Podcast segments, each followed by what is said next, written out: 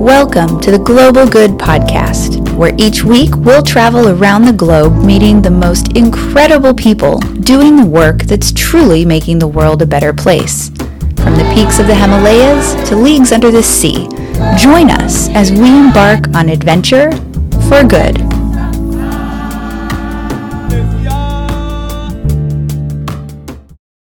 This week, we're going to do something a little different. While researching last week's episode, Traveling Across the US, I ran into a story about another time in history when certain communities around the world were filled with misinformation about how a disease was spreading. And I went down a rabbit hole. But after hearing from some of you, I decided that a couple times a month we will embrace these diversions. At least that's what I'm calling them for right now. Um, to help us better understand the world and the people around us and just how we got to where we are. My goal is for these episodes to be much shorter and happen every other week. Really, we're just going to do a deep dive into something that's mind blowing or fascinating that we didn't know shaped history or what we say or do on a daily basis but relates to the other episode travels and the work our interviewees are doing that makes the world a better place. So, okay, unless you have a better idea for what to call these little deep dive episodes, I'm just going to call them diversions. And please send your diversion ideas and stories about something really fascinating that shapes the world around you or makes it a bit more colorful to stories at theglobalgoodpodcast.com. Now, this week, buckle up for our first diversion with a brief stop in Omaha, Nebraska, in the United States. I think this stop in Nebraska is important because it reminds us that humans are human. If you've ever heard me do a talk, I often say that humans are going to human. It's what we're really good at. And really, the point is we're not only not different from one another, but we're really not different from our ancestors. To prove that point, today we're going to revisit a time in American history when we were deep into what is known as the Great Book Scare. You heard that right. We were terrified of books, library books in particular, believing they could give us tuberculosis, or what people back then often called consumption.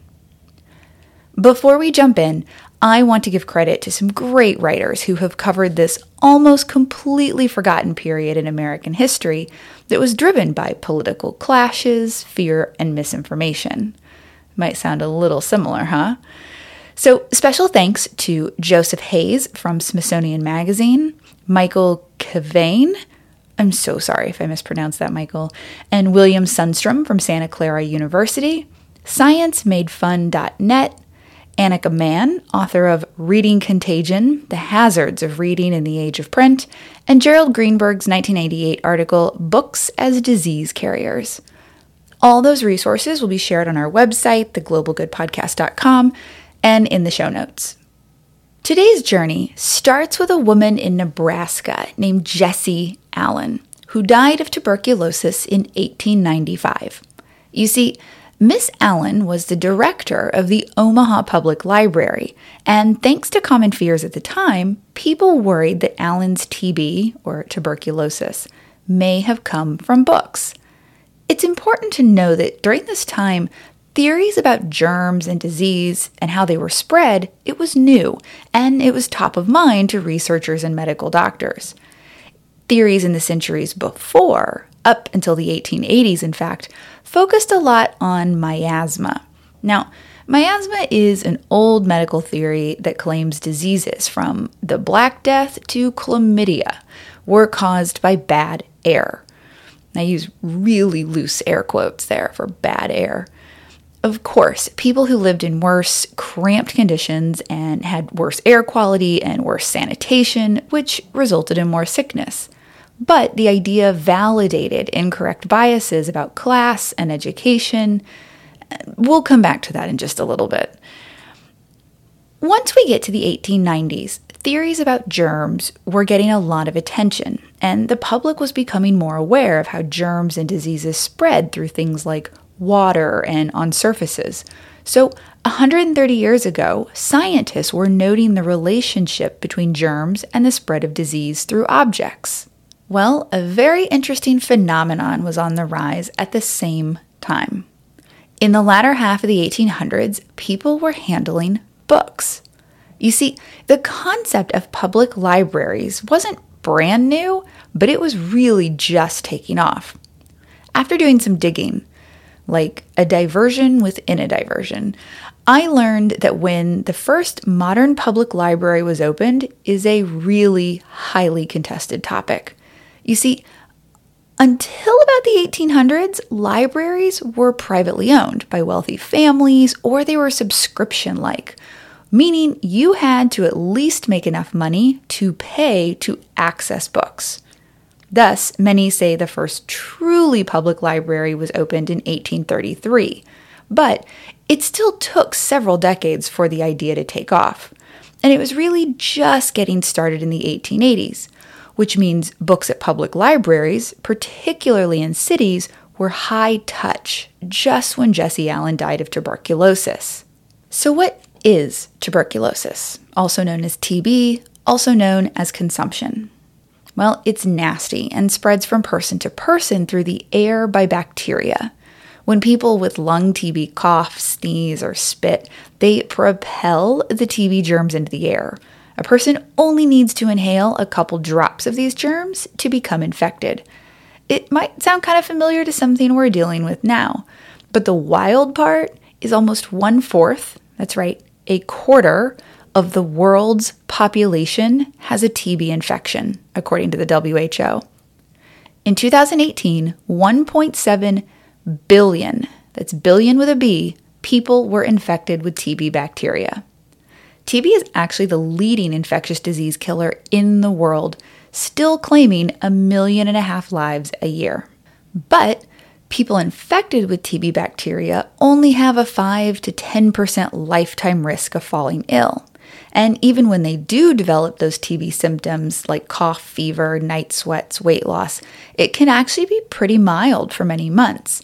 This often leads to delays in seeking care and, sadly, the transmission of the bacteria to other people without their knowledge. In fact, it's estimated people with active TB can infect 5 to 15 other people a year without knowing they've done it. So, why don't we hear more about tuberculosis? The truth is because more than 95% of cases and deaths are in low income countries. And let's be honest, if the current pandemic has taught us anything, it's that high income countries only really care when it affects them personally. For example, last year, 9 million people became sick with a disease we've been able to cure since 1949. That's tuberculosis. In 1949, streptomycin was given to the first human patient. That means that since then and today, TB is 100% curable. Well, at least for those of us who have access to diagnosis and treatment. And as a side note, here in the US and in the UK, there were actually people, primarily women, who wanted to contract tuberculosis because they thought it was sexy. Seriously, that wafy CK1 model heroin chic look from the 1990s, that was also popular in the 1890s. There were a lot of women who thought being pale and thin was really cool. Uh, NPR once referred to TB as a disease associated with 19th century romantic era poets and artists. Doesn't that sound lovely? And yet, as I said earlier, it kills a million and a half people a year right now, not to mention the millions per year it's killed for over a hundred years. If you want to learn more about TB, I recommend listening to episode 9 of This Podcast Will Kill You. All right, now let's go back to 1895 and librarian Jessie Allan in Nebraska. This poor woman contracts and eventually dies from TB. People rightfully get scared and look to whatever they can blame and right there in front of them is something Miss Allan touched every day and passed from person to person books. It also didn't help that back in 1879, a librarian in Chicago named W.F. Poole was asked whether books could transmit disease. So, what did Poole do? Well, he located several doctors who all of a sudden claimed to be knowledgeable in disease spreading books. And would it surprise you to learn that coverage by newspapers then exacerbated and stoked fears about, well, you know, disease spreading books? Ugh. In addition to the fear of germs on the book covers and in the pages, there also became a fear of inhaling book dust and getting the disease that way. Cities went so far as to pass laws prohibiting the lending of bedding, clothing, and other things that a sick person might touch. And then those laws were expanded in the 1800s, saying that those suspected of having an infectious disease were forbidden to borrow, lend, or return a library book. Fines were up to 40 shillings for the crime of borrowing or returning a book. And if I did that math correctly, uh, and shout out to the Bank of England for having a currency and year converter, 40 shillings equates to a little over 200 US dollars today. So, I mean, these were some pretty serious fines associated with returning a book. While some places took up measures to disinfect books and their pages, others just took to burning them. And as you might have guessed, we jumped headfirst into a panic induced slippery slope of book burning.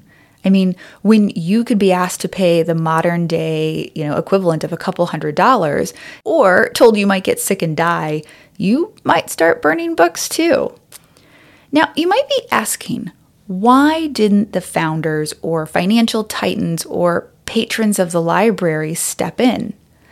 Well, earlier I promised we'd come back to this private versus public library thing, and the simple truth is the wealthy elite were just fine with the common public burning or throwing away their limited resource to general education because book borrowing meant the average citizen was reading and learning. If you listen to episode three of this show, the one on education in Afghanistan, you heard our guests say that the primary reason they focus on education in Afghanistan is that, quote, there is nothing a terrorist fears more than an educated girl. So now take that idea and expand it you have in the 1890s a very limited number of wealthy individuals and their families who had access to libraries. And then all of a sudden, anyone can access that knowledge. But just as you begin to really fear you might lose part of your advantage in life, people begin destroying their new means of leveling the playing field. So it doesn't seem that many influential people or newspapers at the time were really doing much to step in and correct the misinformation. As such, well into the 1900s, uh, Massachusetts book clubs, for example, called for book burnings, and Scranton, Pennsylvania ordered libraries to halt lending. And this wasn't just in the US. Britain was also all in on the Great Book Scare, doing their fair share of book burning and panic. And as I said at the beginning of the show, we're not different from our ancestors. In addition to taking their fears out on books, because people react similarly when they're scared, they also took their fears out on librarians. There are reports that librarians were victimized, but only in certain locations. You see, just like today in the United States, legislation to prevent the spread of TB through book lending was left to the states. So panic was localized to certain regions. Books, libraries, and librarians weren't all subjected to the same levels of drama and hysteria. Now, eventually, things obviously calmed down and lending returned to normal. Future attempts to raise issues around tuberculosis and books were pretty much squashed by librarians who recognized the fear was unfounded. And luckily, science caught up. But you know, just because the Great Book Scare began to fizzle out around 1915, that still means that decades went by where the fear existed.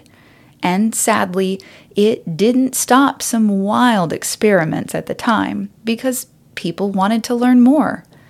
As the Smithsonian Mag article by Joseph Hayes mentions, experiments took place on animals like guinea pigs and monkeys. Researchers did some pretty nutty things, like have animals drink milk from a platter that contained a page of a book that was potentially contaminated. Those poor animals. And it was reported that 40 out of 40 guinea pigs were killed in the process. Now, luckily for us, libraries have made a great comeback and medical research has advanced. And as I mentioned earlier, despite the long road we still have ahead in eradicating tuberculosis from the world, once it became curable, lives did change for the better all over the globe. I'll be sharing some photos on our social media, so be sure to visit our Instagram at the Global Good Podcast and Twitter, Global Good Pod. I particularly want to share some stunning pictures of libraries and bookstores because who doesn't love a beautiful bookstore or library? Uh, my favorite? It's so weird that I'm in love with a bookstore I can't pronounce, but if you ever make it to Buenos Aires in Argentina, please go to the El Ateneo Grand Splendid. Uh, I did the best I could. And this is after asking friends in Argentina how to say it. But it's this stunning theater that was turned into a bookstore. If you work there or if you know someone who works there, please reach out to me. I love you. Teach me everything. But I also want to hear from all of you. What are your recommendations for the best bookstores and libraries in the world? Send pictures and send your stories. Uh, and send us some diversion ideas. This has actually been really fun. Uh, send everything to stories at theglobalgoodpodcast.com, and we'll see you next week with a regular episode. Have a great week.